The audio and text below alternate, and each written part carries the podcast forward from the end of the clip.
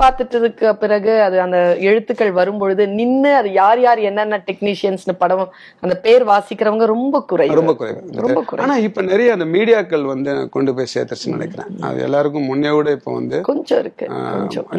Comparatively நல்லா comparatively வந்து நல்லா இருக்குது. ஆனா இன்னமும் யாரு முக்கியமான பகுதியில் இருக்காங்க யார் இம்பார்ட்டன்ட் தெரியாது. அது நம்மளும் அது எழுத்து அதெல்லாம் மத்த டிபார்ட்மெண்ட் எதுவுமே தெரியாது. நடிகர் மட்டும் நமக்கு தெரியும் கேமரா கையில முதல் பிடிச்ச அனுபவம் அதுக்கு பிறகு அடுத்த மாசம் அங்கே ஒர்க் பண்ணும்போது அடுத்த மாசத்துக்கு தான் நான் பிலிம் வாங்கணும்ல.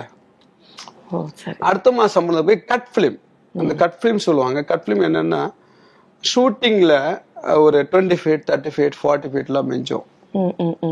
அதை கொண்டு வந்து அதே ஸ்பூல்ல போட்டு பிளாக் மார்க்கெட்ல விற்பாங்க. ஒரிஜினல் ஃபிலிம் இருக்காது. அந்த மாதிரி கட் ஃபிலிம் உங்களுடைய கேமரா என்ன கேமரா ஜெனித்து ஜெனித் ஸோ அதை வாங்கி அதில் ஃபர்ஸ்ட் மவுண்ட் பண்ணி நான் இப்போ கொஞ்சம் கொஞ்சம் நானும் அதை கொஞ்சம் இந்த மாதிரி தெரிஞ்சுக்கிட்டு இப்போ அவுட் ஃபோக்கஸ் என்னன்னு அவுட் ஃபோக்கஸ் தெரிஞ்சிடும் எக்ஸ்போஸ்டில் ஓரளவுக்கு நமக்கு தெரியும். அப்போ நானும் அதை எடுக்க ஆரம்பிச்சேன். அது எடுத்த தேர்ட்டி சிக்ஸ் மேலே போச்சு. ஓ.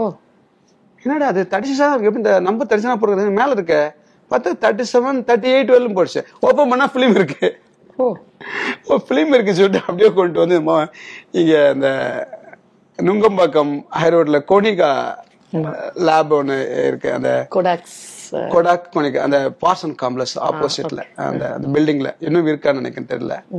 இப்பெல்லாம் அதெல்லாம் போயிடுச்சு. அங்க கொண்டு வந்து நான் கேமரா கொடுத்தேன். சரி. நான் கிராஸ் பண்ண அப்போ சொன்னாங்க ஃபாக் ஃபிளார் ஃபர்ஸ்ட் வேர்டு நான் சவுண்டு கேட்குறேன் ஃபிளார் அண்ட் கிளார் இதெல்லாம் ஃபிளார் கிளாரா இருக்கே. ஓ. அப்படின்னு இல்லை அதை பிரிண்ட் போட்டு பார்க்குறேன் அது ஃபர்ஸ்ட் டைம் நான் எடுத்தது இல்லை. அது என்ன அவுட் ஃபோக்கஸாக இருக்கா? கிளாரா இருக்கா? ஃப்ளாரா இருக்கா? அந்த ஃபீலிங்லாம் இல்லை. அது என்ன நான் ஃபர்ஸ்ட் என்னுடைய அந்த ஃபீலிங்கை வந்து எனக்கு அது அதை அதை மறக்க முடியாத ஒரு ஃபீலிங் அதுக்கு பிறகு கொஞ்சம் கொஞ்சமாக நான் கேமராவில் ப்ராக்டிஸ் பண்ண ஆரம்பிச்சிட்டேன். கூட இருக்கவங்கள ஃபோட்டோ எடுக்கிறது ஸ்ட்ரீட்டில் ஃபோட்டோ எடுக்கிறது. அது அது கொஞ்சம் கொஞ்சமாக எப்போ எப்போ நம்ம டைம் கிடைக்குதோ இப்போ இப்போ வேலை இங்கே அங்கே வேலை போகணும்னா இப்போ வேற ஒரு இடம் தேடணும்ல. ஆமா. இப்போ அதுக்கான விஜயகாந்த் ஆபீஸ் சார் ஆபீஸ்க்கு போனீங்களா? நான் அப்ப இல்ல வெளில பார்த்துட்டு போயிட்டோம். அங்க போயிட்டு போனோம்னா ஃபர்ஸ்ட் டைம் சினிமா எக்ஸ்பிரஸ் சொல்றேன். ஒரு சினிமாக்கா இது பார்த்தது அதுதான். அதுதான். ஓகே அது கிராஸ் பண்ணிட்டு வேற ஒரு இடத்துல வேலைக்கு சேர்ந்தேன். ஒரு ஹோட்டல்ல. இப்போ எனக்கு வேலை வந்து கிச்சன்ல முன்னாடி வந்து ஹோட்டல். ஹோட்டல்ல இப்போ ஹோட்டல் கிச்சன்ல தான் இப்போ வேலை. ஓ. முன்னாடி சர்வரா இருந்தேன் இப்போ கிச்சன்ல வேலை. கிச்சன்ல வேணும் ஒரு மாஸ்டருக்கு நானும் இந்த கூட. இருந்து எனக்கு சிக்கன்லாம் கட் பண்ணி கொடுக்கறது பண்றது அது எடை போடுறது இதெல்லாம். அந்த சமையல் அந்த எடை போடும்போது சம ஒரு குறிப்பிட்ட அளவு வந்து கம்மியா இருக்குது. இப்ப மேனேஜர் வந்து கேக்குறாரு முடிஞ்சு போச்சுன்னு சொல்றாங்க. ம். இப்ப மேனேஜரும் அவரும் டிஸ்கஸ் பண்ணிக்கிறாங்க இது இவ்வளவு தான் நான் வாங்கணும் ஏன் கம்மியா இருக்கு? அப்படின்னாங்க. இல்ல சார் எல்லாம் அவ்வளவுதான் சார் போட்டேன் நான். நான் சார் அவ்வளவு இல்லை சார். நீங்க சொல்ல கம்மியா தான் சார் இருக்குன்னு நான் சொல்லிட்டேன். எனக்கு பொய் சொல்றது உடனே பிடிக்காது. ஓகே. ம். சொன்னோன்னே அவர் மாஸ்டர் அவர் இம்பார்ட்டன்டான மாஸ்டர் அங்கே போயிருக்கு போயிட்டாரு. அவர் போன உடனே அந்த பெரிய கரண்ட் சூடு இருக்கும் தெரியுங்களா? அதனால அடிச்சாரு பாருங்க அடி. பிச்சு எடுத்துட்டாரு. நான் என்னடா அது? உண்மையா தானே சொன்னோம். உண்மைக்கு இவ்வளவு சொன்னீங்கன்னு இருக்குல்ல உண்மைக்கு தான் வலி இருக்கான்னு சொல்லிட்டு திரும்பி அங்கே வந்துட்டேன். வந்த உடனே இனிமே அடுத்த வேலை தேடணும். நான் அந்த இதுல ஒர்க் பண்ணும்போது ஒரு நண்பர் கிடைச்சாரு. அவர் நடிக்க எல்லாத்துக்கும் அலைவாரு. சரி. அவர் கூட சைக்கிள்ல போவேன். அந்த மாதிரி போன இடத்துல எனக்கு ஒன்னே மட்டும் தெரிஞ்சுச்சு நம்ம தங்கி வேலை செய்யறதுக்கு நமக்கு ஒரு ஆபீஸ் தேவை. என்ன வேலை? ஆபீஸ் பாய் தான் பெஸ்ட் ஜாப் சரி. பாருங்க சினிமா நடிக்கிறதுலாம் போல ஆபீஸ் பாய்க்கு தான் ட்ரை பண்றேன். சரி. அந்த மாதிரி ட்ரை பண்ணும்போது உடனே ஒரு ஆபீஸ் ஒரு கம்பெனில எல்லாம் தனியாவே. ஆமா ஆமா. ம். ஆபீஸ் பாய் வேலை கிடைச்சிச்சு. எங்க கிடைச்சதுங்க? ஆஹ் மாந்தோப்பு காலனில ராமராஜன் படம். படம் பேரு நேரம் நல்லா இருக்கு. எனக்கு டைம் அதில் தான் இந்த ஆஃபீஸ் ஃபைவ் வாழ்க்கையில் தான் ஸ்டார்ட் ஆச்சு. அப்போ தான் நான் ஆரம்பத்தில் நான் மீட் பண்ண சொன்னேன்ல என் நண்பர்கள். இதிகாசம் இதெல்லாம் பேசினவங்க இப்போ இங்கே நிறைய எனக்கு அது வரையிலும் இந்த கதாசிரியர்கள்னா என்னை பொறுத்தவரையிலும் கம்பராமாயணம் மகாபாரதம் இதுதான் கதைகள். சரி. மற்ற எதுவும் தெரியவே இல்ல. அது மாதிரி வேற எதுவும் எனக்கு எக்ஸ்போஷர் கிடையவே கிடையாது. இப்போ இறந்துட்டார் ஒரு டைரக்டர் சின்னத்தாய் டைரக்டர் கணேசராஜன். அவர் ரொம்ப இலக்கியவாதி. அவர் எப்போ பார்த்தாலும் புத்தகம் படிச்சுக்கிட்டே இருப்பார். அவர் அந்த படத்துல ஒரு முக்கியமான இணை இயக்குனர். அவர் தான் ஒரு நாள் என்னை கூப்பிட்டு அவர் ஈவினிங் வந்தாச்சுன்னா அவர் ட்ரிங்க்ஸ் சாப்பிடுவார். நான் அவருக்கு ஹெல்ப் பண்ணுவேன் ட்ரிங்க்ஸ் சாப்பிடுவார். சுஜாதாவை தெரியுமாடான்னு கேட்டார். ஆ தெரியுமே அவர் கேட்டேன். யார் அவர்? கேட்டேன் விதியில் நடிச்சாங்களே சுஜாதா. அவர் சொல்றது எழுத்தாளர் சுஜாதா. விட்டாச்சு. தெரு ரெண்டு பேரும் கூட்டு ஒரு வாட்டி போய் புத்தகம் வாங்கிட்டு சொன்னார். பாலகுமாரன் சுஜாதா புத்தகம். நான் கடையில் போய் ஒன்னாத்து என்ன பாலகுமார் சுஜாதா புத்தகம்? இருந்துச்சு. இவர் என்ன சுஜாதா பொம்பளை பேர் இருக்குது. ஆம்பளையா இருக்காரு அவர் வந்து. ம். இது எப்படி ஆனால் என்னண்ணே பெருக்கணுண்ணே நீ வா அப்படின்னு சொல்லிட்டு நீ முதல்ல படிக்கணும். எதுக்கு வந்திருக்க? அப்போ ஒரு நாள் நைட்டு. அன்னைக்கு நைட்டு சாப்பிடும்போது முத முதல்ல என்னை பற்றி என்னவா ஆகணும்னு சொல்லி கேட்டார். அது வரலும் நான் என்ன ஆகணும் எனக்கு ஒன்றுமே தெரியல. எப்போ நம்ம வந்து ஃபர்ஸ்ட் படிச்சு லாயர் ஆகணும் அதெல்லாம் போய் இப்போ எப்படியாவது ஒரு வேளை சாப்பாடு கிடைச்சா போதும் தங்க இடம் கிடைச்சா போதும். நான் வரும்போது கார் வாங்கிட்டு தான் ஊருக்கு போனேன். அந்த ஆம்பிஷன்லாம் போயிடுச்சு. சர்வே பண்ணா சர்வே பண்ணா போதுங்கிற கடத்துக்கு நம்ம தள்ள தள்ளப்பட்டுட்டோம். அப்போ அவர் தான் சொன்னாரு ஒரு புத்தகம் கொடுத்தாரு. சு செல்லப்பாவுடைய. கல்லர் மடம். அடே அப்பா. அஹ், வாடிவாசல். அதை புது கொடுத்து கையில எடுக்கும் பொழுது டாப்ல கையில வந்திருக்குது. அதை கொடுத்தாரு. அதை படிச்சுட்டேன். அடுத்த நாள் வந்தாரு நைட் ஃபுல்லா உட்காந்து தமிழ் வாசிக்க ரொம்ப தமிழ். எனக்கு எங்க சந்தோஷமா இருக்குன்னா ரவி சார் ஏழாவது வகுப்பு படிக்கின்ற மாணவர் வாசிக்கின்ற திறன் படைத்தவராக இருந்திருக்கிறார் அப்படிங்கிறது வந்து ரொம்ப மகிழ்ச்சியான ஒரு விஷயம். ஏன்னா இன்றைக்கு வந்து மாணவர்கள் ஒன்பதாவது பத்தாவது வகுப்பு படித்தாலும் கூட ஒரு புத்தகத்தை சரளமாக வாசிக்கக்கூடிய அந்த ஆற்றல் வந்து அந்த பதினைந்து பதினான்கு வயது குழந்தைகளுக்கு தமிழ் வழியில படிக்கிற குழந்தைகளுக்கு இருக்கா? இல்ல ஆங்கில வழியில படிக்கிற குழந்தைகளுக்கே தமிழ் வாசிப்பு வந்து ரொம்ப சிரமம். நீங்க ஏழாவது தான் படிச்சிருக்கீங்க ஆனால் கலர் மடம் வரைக்கும் படிச்சிருக்கீங்களா? ஆமா வாசிச்சிட்டீங்களே? வாசிச்சு முடிச்ச உடனே அடுத்து தபால்காரன் ஒரு புத்தகம் கொடுத்தேன் ரஷ்யன் நாவல். அதுவும் படிச்சிட்டேன். அப்ப சொன்னாரு ஓகேடா இனிமே என்ன பண்ண போற? நான் நடிக்கணும் அப்புறம் சொல்லிட்டேன் இந்த கும்பல் பார்த்தோன்னு அசிஸ்டன்ட்லாம் இருப்பாங்கல்ல நான் இந்த சூகேஸ் நான் என்கிட்ட கொடுத்து போங்க நைட்டு ஸ்கிரிப்ட் எல்லாம் வாங்கி படிப்பேன் என்ன ஸ்கிரிப்ட் எழுதிருக்காங்கன்னு அடுத்து டேரக்டர் வந்து சொன்னேன் "டேய், இது ஒரு நாள் நீ ஒரு வாரம் தான் வந்து இருந்தா இதை படிச்சா நீ டேரக்டர் ஆயிடுவியா? அப்படின்னாரு. முதல்ல இந்த மாதிரி நிறைய கதை புத்தகம் படி அறிவை வளர்த்துக்க. அப்புறம் தான் நான் சுஜாதாவுடைய புத்தகங்கள் படிக்க ஆரம்பிச்சேன். அது அப்படியே தொடர்ந்து கொஞ்சம் கொஞ்சமா போய் போய் போய் போய் ஊவே சாமிநாத புத்தகம் வரலும் வந்துச்சு நமக்கு.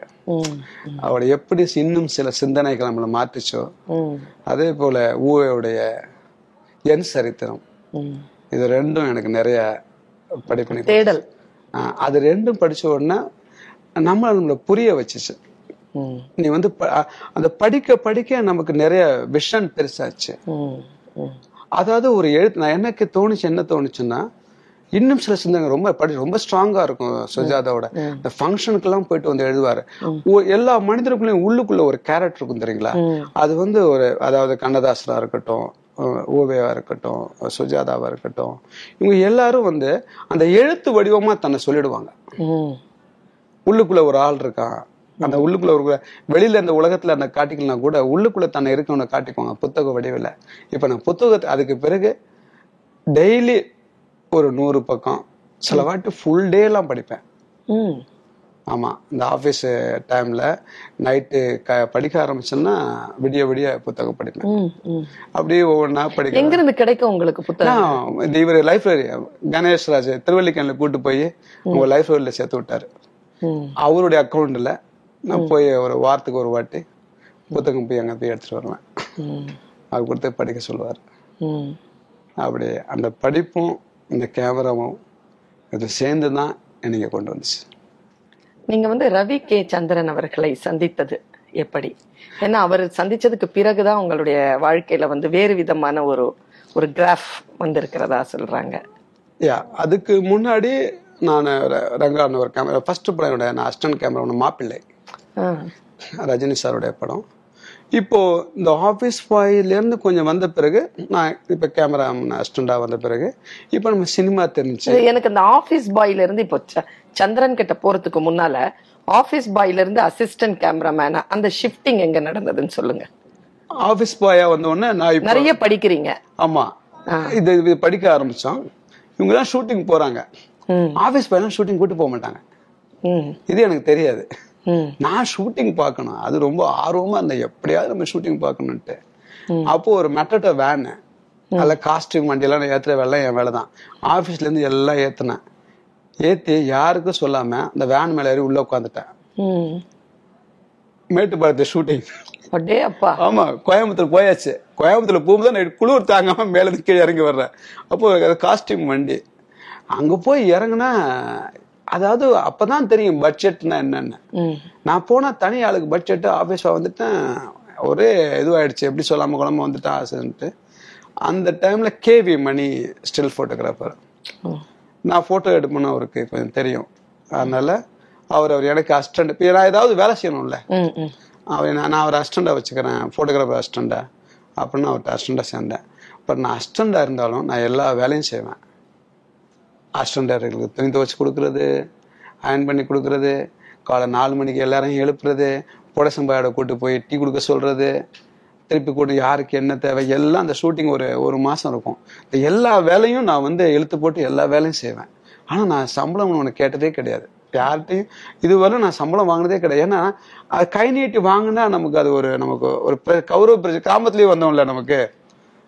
அது அப்ப இங்க ஒர்க் பண்ண சம்பளம் கொடுத்தாங்க. நான் யார்கிட்டயும் போய் கேட்டு கேட்க மாட்டேன். எனக்கு பணம் கொடுங்க வேலை செய்யுங்க பணம் கொடுங்க அப்படின்னு சொல்லி. அவங்க என்ன கொடுக்குறாங்களோ அது ஓகே கொடுக்கலன்னா கூட ஓகே அப்ப டெய்லி அப்ப எல்லாம் அந்த பேட்டா கொடுப்பாங்க. அப்ப நான் எந்த டிபார்ட்மெண்ட் இருக்கேன்னு தெரியாது. அதுக்கு பேட்டா கொடுக்க மாட்டாங்க. ஆனா சினிமாக்கு நல்ல சாப்பாடு கொடுப்பாங்க அங்க. இப்போ நீங்க அசிஸ்டண்டா தானே சேர்ந்தீங்க? அதுக்கு பேட்டா கிடையாதா? அந்த அசிஸ்டன்ட் அசிஸ்டன்ட் ஸ்டில் போட்டோகிராஃபர் தானே. அதுக்கு பேட்டா அவரு கொஞ்சம் அப்பப்பே கொஞ்சம் பணம் கொடுத்தாரு. அந்த இதுல அப்ப அப்பைக்கு தேவையான ஒண்ணா இருந்துச்சு. அந்த படம் முடிஞ்சோன்னா இப்ப அந்த படம் அவுட்டு நான் அது வரல அந்த ஆபீஸ்ல தான் இருந்தேன். இப்ப அங்க இந்த ஆபீஸை காலி பண்ண சொல்லிட்டாங்க. இப்ப நான் வேற எங்க போறது? அப்படின்னு சொல்லிட்டு அதே சினிமாவில் சுற்றி சுற்றி அந்த ஒர்க் பண்ணும்போது ரங்கா கேமராமேன் பழக்கமானாரு. அவர் அப்ப டாப் லெவல் கேமராமேன் இந்த இப்போ விக்ரம் வந்துக்கல ஒரிஜினல் விக்ரத்தோட கேமராமேன் நான் அவர் வந்து அவர் வீட்டில் அவர் தங்குறதுக்கு ஒரு இடம் கிடைச்சிச்சு. அப்புறம் அவர் என்ன அசிஸ்டண்டாக வச்சுக்கிட்டாரு. அவருக்கு ஐஸ் பாய்ஸ் தூக்குறதுக்கு கொடை பிடிக்கிறதுக்கு மீட்டர் பாக்ஸ் வச்சுக்கு இந்த மாதிரி ஒரு ஆள் தேவை. நம்ம அந்த அது அந்த கேட்டகரியில் தான் நம்ம உள்ள என்ட்ரு ஆகணும். அது அவர் கூட ஒரு மூணு வருஷம் ஒர்க் பண்ணேன். Eighty seven eighty seven to ninety one ninety two வரலாம். அந்த காலகட்டங்களுக்கு பிறகு அவர் அவருடைய டேரக்டர் இறந்துட்டார். ராஜசேகர். பழையபடி வேலை இல்லை. நான் எதுவும் சம்பாதிக்கவும் இல்லை. நான் எங்கே இப்போ இப்போ அடுத்து யார வேற யாராவது அண்டி படைக்கணும். அந்த மாதிரி ஒரு பதினஞ்சு நாளைக்கு தெரிஞ்சவங்க ஒரு ஒரு ரூம்லையா அங்கே எங்கே அப்படியே இருந்துட்டு போது அப்போ எனக்கு ஆசை வந்து பாலுமேந்திராட்ட வேலைக்கு சேரணும் பிசி ஸ்ரீராம் பாலுமேந்திரா சந்தோஷ் மூணு பேர் இவங்க ரெண்டு பேர்ல யாரா மூணு பேர்ல யாரா ஒருத்தர் தான் வேலைக்கு சேரணும் நேராக ஃபர்ஸ்ட் பிசி சாரை போய் பார்த்தேன். அவர் பார்க்கும்போது ஒரு செவன் எயிட் இயர்ஸ் ஆகும்னு சொன்னார். சந்தோஷ் சாரை மீட் பண்ணவே முடியல. அப்புறமா பாலு சாரை ஒரு தெரிஞ்ச ஒரு மேனேஜர் முடிய போனேன். அவர் அவர் அவர் அவரோட ஆஃபீஸே நிறைய இப்போ ஒரு லைப்ரரி மாதிரி இருக்கும். உள்ள உட்காந்தோன்னா என்கிட்ட கொஞ்ச நேரம் பேசினாரு. நான் தமிழ் ஆர்வம்னா இருக்கும் பார்த்தோன்னா அவர் கொஞ்சம் இன்ட்ரெஸ்ட் ஆச்சு அப்புறம் என்ன சொன்னா உனக்கு தேவை உன்னுடைய தேவைகளை பூர்த்தி செய்யறதுக்கு வேலை. நான் ரெண்டு வருஷம் மேபி ஒரு வருஷத்துக்கு ஒரு வருஷம் ரெண்டு வருஷம் ஒரு படம் பண்ணுறதுக்கு நீ எங்கேயாவது பிஸியாக இருக்க கேமராமேன்ட்ட போய் ஒர்க் பண்ண. யூ வில் கம் அப் நீ வந்துடுவ அதனால சொல்லிட்டு ஏன்னா அது வந்து நெகட்டிவாக எடுத்துக்கவே இல்லை. வேலை கிடைக்கல சொல்லிட்டு. தென் ஐ கம் டு இந்த பாஷா படம் பாஷா படம் ஷூட்டிங் நான் ஷூட்டிங் இப்போ எல்லாம் என்ன கேட்டீங்கன்னா எங்க ஷூட்டிங் இருக்குதோ அங்க எல்லாம் போய் ஷூட்டிங் வேடிக்கை பார்ப்பேன். நான் இருக்கனோ இல்லையோ ஷூட்டிங் வேடிக்கை பார்க்குறது எனக்கு ஆசை. இப்ப ரஜினி படம்ல அதனால ஷூட்டிங் அங்க பார்க்க போகும்போது அங்க உள்ள அலோடு கிடையாது. அப்பதான் தெரியும் ஷூட்டிங் உள்ள உள்ள அளவு பெரிய அலோவ் பண்ண மாட்டாச்சு தூரமான பார்த்துட்டு திருப்பி அங்கேருந்து உள்ள ஷூட்டிங் உள்ள போனான். அப்புறம் வாகினி ஸ்டுடியோவில் ஸோ ஒருத்தர் தனி மனிதனா லைட் பண்ணியிருந்தார். அதான் வி கே சுந்தரன். ம். அவருடைய படம் நான் ஆனஸ்ட் ராஜன் ஒரு படம் பார்த்துருக்கேன். சரி இவர் பிஸியாக கேட்டேன் இவர் பிஸியாக இருக்கார். மலையாளத்தில் ரொம்ப பிஸியான கேமராமேன் சொன்னாங்க. அப்போது அவருக்கு தெரிஞ்ச எனக்கு அவருக்கு தெரி அவர் ஒர்க் பண்ண ஒரு மேனேஜர் என்னுடைய எனக்கு தெரிஞ்சவர். அவர் ஃபோன் பண்ணி நேராக அப்போல்லாம் மொபைல்லாம் கிடையாதுங்களா? அவர் ஃபோன் பண்ணி கடையில் போய் ஃபோன் பண்ணி அவரை ஸ்கூட்டர் எடுத்து சொல்லி. கொண்டு வந்து அவர்கிட்ட ரிலீஸ் பண்ணார். அப்போ நான் அவர்கிட்ட ஜாயின் பண்ணேன். எடுத்துக்கிட்டாரு அவர். எடுத்துக்கிட்டார். அவர் எடுக்கும்போது ஒரு வார்த்தை சொன்னார் ரொம்ப பிடிக்கும். உங்களுக்கு பிடிச்சாலும் என்கிட்ட இருங்க. எனக்கு பிடிச்சாலும் நீ கண்டினியூ பண்ணலாம். வேலையை அப்படின்னு சொன்னார். அப்படி ஒரு பத்து நாள் ஒர்க் பண்ணோம் அஹ் அதுலேருந்து என்னுடைய லைஃப் இட் சேஞ்ச் அதாவது வேலைக்கான கூலி கிடைச்சிச்சு. நான் என்ன எதிர்பார் அது அந்த சுச்சுவேஷனில் நான் எதிர்பார்த்த விட அதிக சம்பளம் கிடைச்சிச்சு. நான் இப்போ தான் பணம் கேட்க கேட்காம பணம் கிடைச்சிது? நான் செய்த வேலைக்கு பணம் கிடைச்சிச்சு. அதுலேருந்து அந்த நான் ஒர்க் பண்ண படங்கள் எல்லாமே அவர் கூட ஒர்க் பண்ண அப்போ தான் அவரும் பீக்கு வீராசாத்து தேவர்மன் இந்தி ரீமேக்கு கண்டு கொண்டேன் கண்டு கொண்டேன் மின்சார கனவு இந்த மாதிரி நிறைய படங்கள் அப்போ உள்ள டாப் படங்கள்லாம் பண்ண ஆரம்பிச்சேன். என்ன வயசு இருக்கும் சார் அப்போ உங்களுக்கு? அந்த பார்த்துங்களா அந்த எயிட்டி செவன் எயிட்டி எயிட்னா ஒரு டுவெண்ட்டி ஃபைவ் டுவெண்ட்டி ஃபோர் தானே? அந்த டைம் டுவெண்ட்டி ஃபோர் ஆயிடுச்சு அந்த அந்த டைமில் வரும்போது. அப்புறமா ஒரு ஒரு பெண்ணை சந்திக்கிறீங்க. ஷர்மிலான்னு உங்களுக்கு பேரு. இந்த இது இப்ப இப்ப இப்ப நான் ரவிகே சந்திரன் ஆக்சுவலா நான் ஊருக்கு ரொம்ப வருஷத்துக்கு பிறகுதான் நான் போனேன். போனீங்களா? அது எப்போ போனேன்னா நான் தான் எனக்கு போயிடுச்சு. இப்ப கார் வாங்குற இதெல்லாம் போயிடுச்சு. சரி. அந்த வீராப்பெல்லாம் அந்த வீராப்பெல்லாம் போயிடுச்சு. நான் அந்த நேரம் படத்துல சும்மா ஒரே ஒரு நாலு ஷாட்ல நடிச்சிருந்தேன். அது நடிச்ச உடனே அதெல்லாம் ஊர்ல எல்லாம் பார்த்துட்டாங்க. ஓ ரவி அலைவ். அவன் எங்கேயே உயிரோட தான் இருக்கான். சினிமா இருக்கான் சொன்ன அப்ப நான் ஊருக்கு போனேன். சரி. ஊருக்கு போன உடனே ஃபர்ஸ்ட் டைம் நான் அவங்கள சந்திக்கல. ரெண்டாவது வாட்டி போகும்போது அவங்க ஸ்கூல்ல அவங்க அவங்க ஸ்கூல்ல அவங்க ஃபர்ஸ்ட் டென்த்து அப்பதான் ஃபர்ஸ்ட் நான் அவங்கள சந்திக்கிறேன் அந்த அந்த கிராமத்துல? என்னுடைய கிராமம் அவங்க டிஸ்டன்ஸ் ரிலேஷன் வேற. அதனால அவங்க சந்திக்கிற வாய்ப்பு ஈஸியா கிடைச்சிச்சு. அவங்க சந்திச்சேன். அவங்க சிரிச்சாங்க பேசினாங்க. அதுக்கு பிறகு அவங்க அதுக்கு பிறகு நான் ஒரு ரெண்டு வருஷம் அப்பப்போ எப்பயாவது ஒரு இப்போ அடிக்கடி நான் ஊருக்கு கொஞ்சம் போக ஆரம்பிச்சிட்டேன். அது அந்த ரீசன்னால இல்லை. நம்ம அந்த எங்களுடைய அம்மா கூட சொன்னல எங்க அம்மா கூட இந்த சிஸ்டர்ஸ் எல்லாமே. ஆறு பேரோட பிறந்தவங்க அதனால அவங்க எல்லாமே அவங்க எல்லாரும் ரொம்ப பாசமா இருப்பாங்க. அது ஒரு இயல்பாவே. ஒரு இயல்பாவே ரொம்ப பாசமா இருப்பாங்க. அத தன்னுடைய பிள்ளை இல்லைங்கிறத அவங்க வீட்டுக்கெல்லாம் சாப்பிட போனா என் சோத்துக்குள்ள வந்து முட்டை இருக்கும். அவங்க பிள்ளைக்கு முட்டை இருக்கே இல்லையா அந்த மாதிரி எல்லாம் பார்த்து பார்த்து பார்த்து பார்த்து நம்ம வச்சுக்கோங்க அந்த பாசம் வந்து எல்லாரும் போன உடனே கொஞ்சம் அது கொஞ்சம் அதுக்கு பிறகு எனக்கு ஒரு அதாவது ரொம்ப நாள் வருஷம் நம்ம இங்க மெட்ராஸ் தனியா இருந்தோம் தெரியுங்களா? அந்த தனிமை அது ஃபர்ஸ்ட் டைம் ஊருக்கு போயிட்டு வந்த உடனே திரும்ப ஊருக்கு போகணும்னு தோணுச்சு. இதுக்கு இடையில ஒரு வாட்டி இந்த காலகட்டம் நான் ஊருக்கு போகாம இருந்த காலகட்டம் இருக்கு தெரியுங்களா? அப்ப யார் அவன்? இவன் யாரு சொல் ரிலேஷன் இருக்காங்களா? இல்லையா? இவன் ஊருக்கு போறதே இல்லையாச்சே இவன் அனாதை பையன். நான் என்ன என்னை பத்தி யாருக்குமே தெரியாது. நான் யாரை பத்தி யார்கிட்டயும் நான் பேசுறதே கிடையாது. ஒரு மூடியா அந்த மாதிரி தான் இருப்பேன். ஸோ இதை எப்படியாவது நமக்கு சொந்தக்காரங்க இருக்காங்கன்னு எப்படியாவது அந்த வீட்டுக்காரங்க தெரிய வைக்கணும் அப்படின்னு சொல்லிட்டு முதல் முறையா இல்லாத எங்க அம்மா இருந்ததா எனக்கு லெட்டர் எழுதுற மாதிரி ஒரு அம்மா என்ன எழுதுவாங்க? வெள்ளிக்கிழமை வெள்ளிக்கிழமை ச- சனிக்கிழமை சொன்னா எண்ணெய் தேய்ச்சி குளி. நல்லா சாப்பிடு நல்லா தூங்கு உடம்பு பார்த்துக்க. இப்படிதான் கடிதம் எழுதுவாங்க. அந்த மாதிரி எனக்கு நானே ஒரு கடிதம் எழுதி. நான் தங்கினது வந்து கமலா தேட்டருக்கு பின்னாடி. கோடம்பாக்கம். கோடம்பாக்கம். நான் கொண்டு போய் அசோக் நகர்ல அதை போஸ்ட் பண்ணேன்.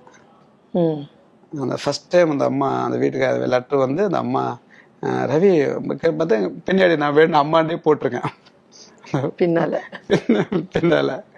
அஹ் கொண்டு வந்து உங்க அம்மா லெட்டர் போட்டிருக்காங்க ரவின்னாங்க ஓ உங்க அம்மா ஊருக்கு பாரு ரிலேஷனா இருக்காங்களான்னு கேட்டாங்க. ஆ இருக்காங்க அப்படின்னு சொன்னேன். ஸோ அதுக்கு பிறகு நான் அந்த அந்த அட்மாஸ்பியர் எனக்கு நான் அதை கிரியேட் பண்ணிக்கிட்டேன். அதுக்கு பிறகு தான் நான் ஊருக்கு கொஞ்சம் ஊருக்கு போன பிடிப்பு கொஞ்சம் ஏற்பட்டுச்சு. அவங்க ப்ளஸ் டூ பாஸ் பண்ணா முதல் முறையாக எனக்கு உண்மையிலே ஒரு கடிதம் வந்துச்சு. அவங்க அட்ரஸ் கேட்டாங்க நான் அட்ரஸ் கொடுத்தேன். அவங்க காலேஜ் அப்போ தான் காலேஜ் ஜாயின் பண்ணிட்டாங்க ஒரு எனக்கு லெட்டரா ஆச்சரியமா இருக்க. லெட்டர் வந்து பார்த்தா அப்போ அவங்க லெட்டர் எழுதியிருந்தாங்க. ம். அதுதான் எனக்கும் அவங்களுக்கான ஃபர்ஸ்ட் இந்த லெட்டர் சந்திப்பு. எங்களுடைய காதல் வந்து ஆஹ், நாங்க போறதெல்லாம் பாத்தீங்கன்னா நல்ல க்ரௌடு உள்ள பஸ் ம். டவுன் பஸ் ஆனா தஞ்சாவூர் அவங்க சாட்டர்டே சண்டே ஊருக்கு போவாங்க. சரி. தஞ்சாவூர்ல படிச்சாங்க வள்ளத்துல படிச்சாங்க. அப்போ அவங்க எப்பயுமே பிரைவேட் பஸ்ல போவாங்க. பிரைவேட் பஸ் ரிலேஷன் வந்து கண்டுபிடிச்சிருவாங்க. நீங்க டவுன் பஸ்ல ஏறினீங்கன்னா அது ஒரு ப பத்து பதினோரு ஸ்டாப் இருக்கும். நிறைய நேரம் போகும். நிறைய க்ரௌடு அந்த மாதிரி பஸ் டிக்கெட் வாங்கி அவங்க ஊருக்கும் போகணும். அந்த ஊர்ல அவங்க சந்திச்சுட்டு நான் வரணும். சரி சரி. அந்த மாதிரி அப்படியே நாங்க ஒவ்வொன்றா போவோம். ஒருத்த நாடுக்கு பிறகு நான் வந்து நான் வேற பஸ் மாத்திருவேன். ஏன்னா அங்கேயே ரிலேஷன் பார்த்துருவாங்கல்ல அவங்களுக்கு கஷ்டம் இருந்தேன் அவன் சந்திச்சு வரணும் அப்ப சொன்ன முதல் முறையா எனக்கு கவிதை நம்ம பத்தி என்ன காரின் ஓசையாய் கரைந்து போனாய். திருப்பி நான் மெட்ராஸ் வரும்போது இந்த காரோட சவுண்ட் எல்லாம் இருக்கும்ல நான் முத முதல்ல நான் எழுதின அந்த ரெண்டு வரி அவளை அவளை பார்த்தா முத நான் எழுதினேன் அப்புறம் நாங்க பாக்குற தேட்டருக்கு போவோம் படம் பார்க்க. எப்படி பண்ணா அங்க வந்து எந்த படம் ஓடாத கூட்டம் இல்லையோ அங்கதான் போய் படம் பார்ப்போம். எனக்கு நிறைய பேர் இருக்க மாட்டாங்க. ஒரு வாரம் திருவள்ளுவர்னு ஒரு தியேட்டர் இருக்கும். அது வந்து கவர்மெண்ட் தியேட்டர் எங்க இருக்குது? தஞ்சாவூர்ல. ஃபர்ஸ்ட் ஸ்டாண்ட் பக்கத்துல இருந்துச்சு. சரிங்க. அங்கதான் போய் அத படம் பார்ப்போம். அது வந்து ரொம்ப லோக்கல் தியேட்டர் இப்படிதான் எங்களுடைய ரொமான்ஸ் அதாவது கூட்டம் இல்லாத இடம் இல்லைன்னா பஸ் கூட்டம். இப்படியே அதுக்கு வருமானம் எல்லாம் ஒண்ணும் பெருசா எனக்கு எனக்கு வந்து. அப்ப கொஞ்சம் நான் அஸ்டண்டா இருக்கணும்னா இந்த ரவிகிருஷ்ணன் சேர்ந்த பிறகு எனக்கு சாப்பாட்டுக்கு பிரச்சனை இல்லை. கொஞ்சம் கொஞ்சம் வருமானத்துக்கும் பிரச்சனை இல்லை. ஒரு படத்துல நான் பார்த்திருப்போம். பெட் ஃபுல்லா பண சினிமாவில் பார்த்திருப்போம். ஆனா என் வாழ்க்கையில முதல் முறையா ஒரு பெட் ஃபுல்லா பணம் வச்சிருந்தேன். அஞ்சு ரூபா பத்து ரூபா கட்டு. நான் ஒரு படம் மேஜர் ஷாப்னு ஒரு படம் ஒர்க் பண்ணேன். அங்க போன உடனே அங்க அமிதாப் பச்சன் அந்த அவர் ஒர்க் பண்ணவர் வந்து காந்தி ஒர்க் பண்ண அசோசியேட் தான். நான் அந்த அசோசியேட் கேமராமேன் நான் ரொம்ப ஹார்ட் ஒர்க் பண்ணேன். நான் எப்பயுமே எனக்கு இவ்வளவு சம்பளம் கொடுங்க நான் யார்ட்டும் கேட்டது கிடையாது. ரவிக்கு சம்பளம் கொடுப்பாரு அதை வாங்கிக்குவேன் அவ்வளவுதான். ஆஹ் அவரு அதெல்லாம் விட அவர்கிட்ட ஒரு மேல ஒரு பெரிய சாஃப்ட் கார்னர் உண்டு. நான் ஃபர்ஸ்ட் டைம் ஃபிளைட் போகும்போது நான் அவரு விண்டோவில் உட்காந்துருக்காரு நான் பக்கத்துல உட்காந்துருக்கேன் ஃபர்ஸ்ட் டைம் என்னாரு ஆமா சார் நான் விண்டோவில் உட்காரு அப்படின்னு அடடே. நான் விண்டோல ஒரு நைட்டு அதாவது ஒரு ஈவினிங் பார்க்கும்போது குட்டி குட்டியா அந்த நம்ம சிட்டி பார்க்கும்போது எனக்கு இன்னும் ஞாபகம் வந்துச்சு? நான் அந்த ஏர்லி மார்னிங்ல ஊர்ல ஏத்தம் இருப்பேன் தெரியுங்களா? அப்ப ஸ்கையை பார்க்கும்போது நிறைய குட்டி குட்டி லைட் எல்லாம் போகும். நான் நட்சத்திரம் நினைச்சுக்கிட்டே இருப்பேன். கொஞ்ச நாளைக்கு பிறகு அதெல்லாம் விமானம் நம்ம ம். அந்த அது ஃபர்ஸ்ட் டைம் பார்க்கும்போது மேலே இருந்து அதே குட்டி குட்டியா அந்த ஊர்களை நம்ம பார்க்க முடிஞ்சுச்சு.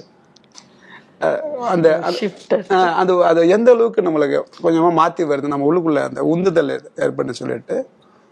மேஜர் ஷாப்னு ஒரு படம். அவர் அசோசியேட் கடை என்ன சம்பளம்னா படத்துக்கு சம்பளம் படத்துக்கு சம்பளம் டெய்லி சம்பளம் கிடையாது அவனை கேட்டுனாரு. இல்லையா இரு நான் பேசிட்டு வரேன் சொல்லிட்டு ஒரு நாளைக்கு ரெண்டாயிரத்தி ஐநூறு ரூபாய் சம்பளம்.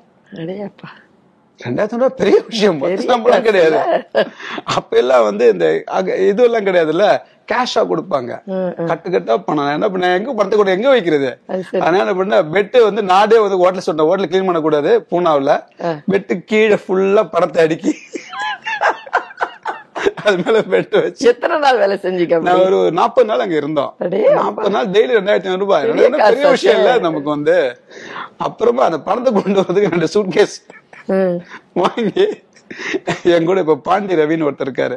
அவர் தான் ஒரு சூட்கேஸ் பணத்தை நான் ஒரு சூட்கேஸ் ரெண்டு பேரும் பஸ்ல அங்க இருந்து பணத்தை கொண்டு வந்தோம். அது பெரிய இல்ல. மூணு மூணு லட்சம் ரூபாய் அவ்வளவுதான் இருக்கும். பட் அதான் சொன்னேன் ஃபர்ஸ்ட் டைம் இவ்வளவு பணமே இல்லாத. அது பெரிய பணம். அதுவும் நமக்கு அது வந்து அந்த அந்த அந்த அந்த அந்த சூழ்நிலை அந்த அளவுக்கு எனக்கு வந்து பணத்தினுடைய அதாவது எனக்கு வந்து பணம் ஒரு பொருட்டாவே எனக்கு தெரியல. எனக்கு அது தேவையும் படல. அதுவா வரும். ஸ்ட்ரகிள்க்கு போதுமானதா ஸ்ட்ரகிளுக்கு நான் வந்து என்னன்னா நமக்கு நமக்கு அது அது- மட்டுமே நம்ம நோக்கம் இல்லைல்ல. நம்முடைய லட்சியத்துக்கு எதுக்கு போறோமோ அது நோக்கமே இல்லைல்ல. அவர்கிட்ட வந்த பிறகுதான் இந்த நம்முடைய வாழ்க்கையோட கேமராமேன் ஆகிற வரலும் தள்ளப்பட்டது வந்து ரவிகேசந்தனுடைய வாழ்க்கையில நிறைய மாறிச்சு.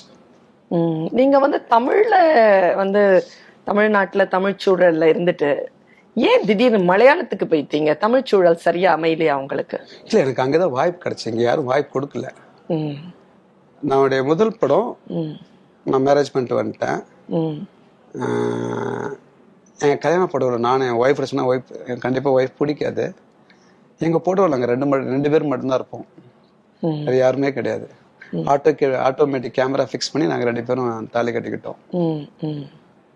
அப்படிதான் ஏன்னா ஊர் ஒருவேளை நான் செத்து போயிட்டா கூட நீ யாருன்னு யாரும் கேவலமா பேசிடக்கூடாது அப்படிங்கிறதுனால நான் வந்து ஏன்னா ஒரு ஒரு மேரேஜ் பண்ணி வந்த பிறகு ஆக்சுவலா இதுக்கு அடுத்து சொல்றேன். அவங்களுடைய லவ் நம்ம போ- இவ்வளவு போராட்டத்துல மேரேஜ் பண்ணிக்கிட்டோம். பட் எல்லா அப்பா அம்மாவுடைய பார்க்கவும் சரி. அவங்க அவங்களுக்கும் ஒரே பொண்ணு நல்லா படிக்கிற பொண்ணு இன்ஜினியரு நான் என்னை எப்படி நம்பி எப்படி அவங்க அவங்க கொடுப்பாங்க எப்படி அக்செப்ட் ஆனா அவளுக்கு என் மேல நம்பிக்கை இருந்துச்சு. சந்தித்தோம் ஒரு ப்ராஜெக்ட் பண்ண வந்தால் திடீர்னு போனால் போய் ரிஜிஸ்டர் மேரேஜ் பண்ணிட்டோம். மெட்ராஸ் உங்களுக்கு ஐடியாவே இல்லை. ரிஜிஸ்டர் மேரேஜ் பண்ணிட்டோம். அதுக்கு பிறகு நம்ம என்ன பண்ணோம்? ஆனால் நான் சொ நான் சுயநலவாதின்னு சொன்னீங்களா அங்கேயும் நான் சுயநலவாதி தான். என்னென்னா ஒரு கட்டத்துக்கு பிறகு கல்யாணம் பண்ணிட்டு அதாவது இதுக்கு பிறகு நம்ம வாழ்க்கையை தள்ளவே முடியாது. அவ இன்ஜினியரு அட்லீஸ்ட் எப்படியாவது வாழ்க்கை ச- நிரந்தரம் ஆயிடும் அதுக்கு பிறகு நம்ம வேலையை கண்டினியூ பண்ணலான்னு எனக்கு கொஞ்சம் இருந்துச்சு. அது இல்லைன்னா சொல்ல முடியாது. நான் அப்படி இல்லை சொன்னா நான் நான் போய் சொன்ன அர்த்தம். சரி. ஆனா அதே வார்த்தைய அவங்க அப்பா அது நாங்கள் கல்யாணம் பண்ணிட்டு அதாவது நாங்கள் ரெண்டு பேரும் உடல் ரீதியா அஹ், இணையத்துக்கு முன்னாடி அவங்க அப்பா அம்மா அம்மா நினச்சி கேஷுவலாக பேசும்போது சொன்னா அப்பதான் கான்வர்சேஷன் ஸ்டார்ட் ஆச்சு. அவங்க அப்பா மேலே அவர் ரொம்ப பாசமா இருப்பான் அவங்க அப்பாவும் ரொம்ப பாசமா இருப்பாங்க. நாங்கள் பாண்டிச்சேரியில் ஒரு ஹோட்டலில் தங்கியிருந்தோம். அப்போ அழுதுகிட்டே அவரை கன்சோல் பண்ணிக்கிட்டே இருந்தேன். அப்போ எங்கள் அப்பா சொன்னாங்க நீ வந்து உங்களுடைய காதல் உண்மை கிடையாது.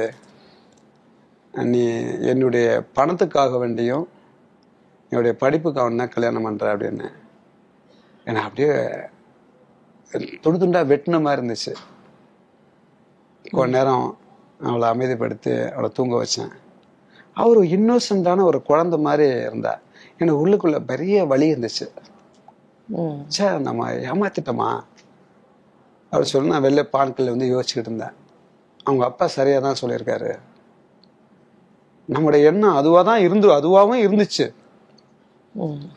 நாம வந்து இனிமே அதை உடைக்கணும். அவரை பெருமையா பேசணும்.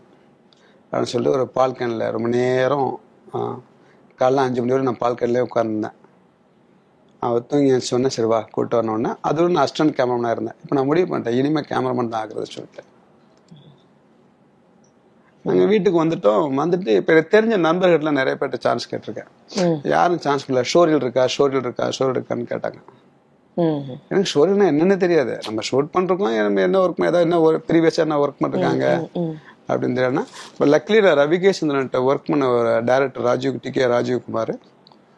அவருடைய மா அவருடைய அடுத்த படம் பண்றாரு. ஒரு ஹார்ட் ஹவுஸ் படம். அந்த படம் ஒரு பதினோரு லட்சம் ரூபாய் தான். அதுக்குள்ள அந்த படம் பண்ணிட்டாங்க சிக்ஸ்டின் எம்எம் ப்ளவ் அவர் நல்லா ஒர்க் பண்ணுன்னு தெரியும். அவர் தான் ஃபர்ஸ்ட் டைம் என்னை கூப்பிட்டு ஒரு கட்டத்துக்கு பிறகு நம்ம வந்து மாயத்துக்குள்ள உயிரை மாயத்துக்குள்ள ரெண்டு பேரும் சேர்ந்து மாயத்துக்குள்ளான முடிவுக்கெல்லாம் வந்துட்டோம். ஏன்? ஏன்னா இதுக்கு பிறகு என்ன அடுத்த வாழ்க்கை என்னன்னு தெரியலையே. நம்ம நம்பி ஒரு பொண்ணு வந்திருக்கா? உங்களுக்கு ப்ராஜெக்ட்ஸ் இல்ல. ப்ராஜெக்ட் ப்ராஜெக்ட் இல்ல. நம்ம கேட்கிற நம்ம நம்பி எல்லா கேட்கிற எல்லாரையும் நம்ம நம்பிக்கை போச்சு.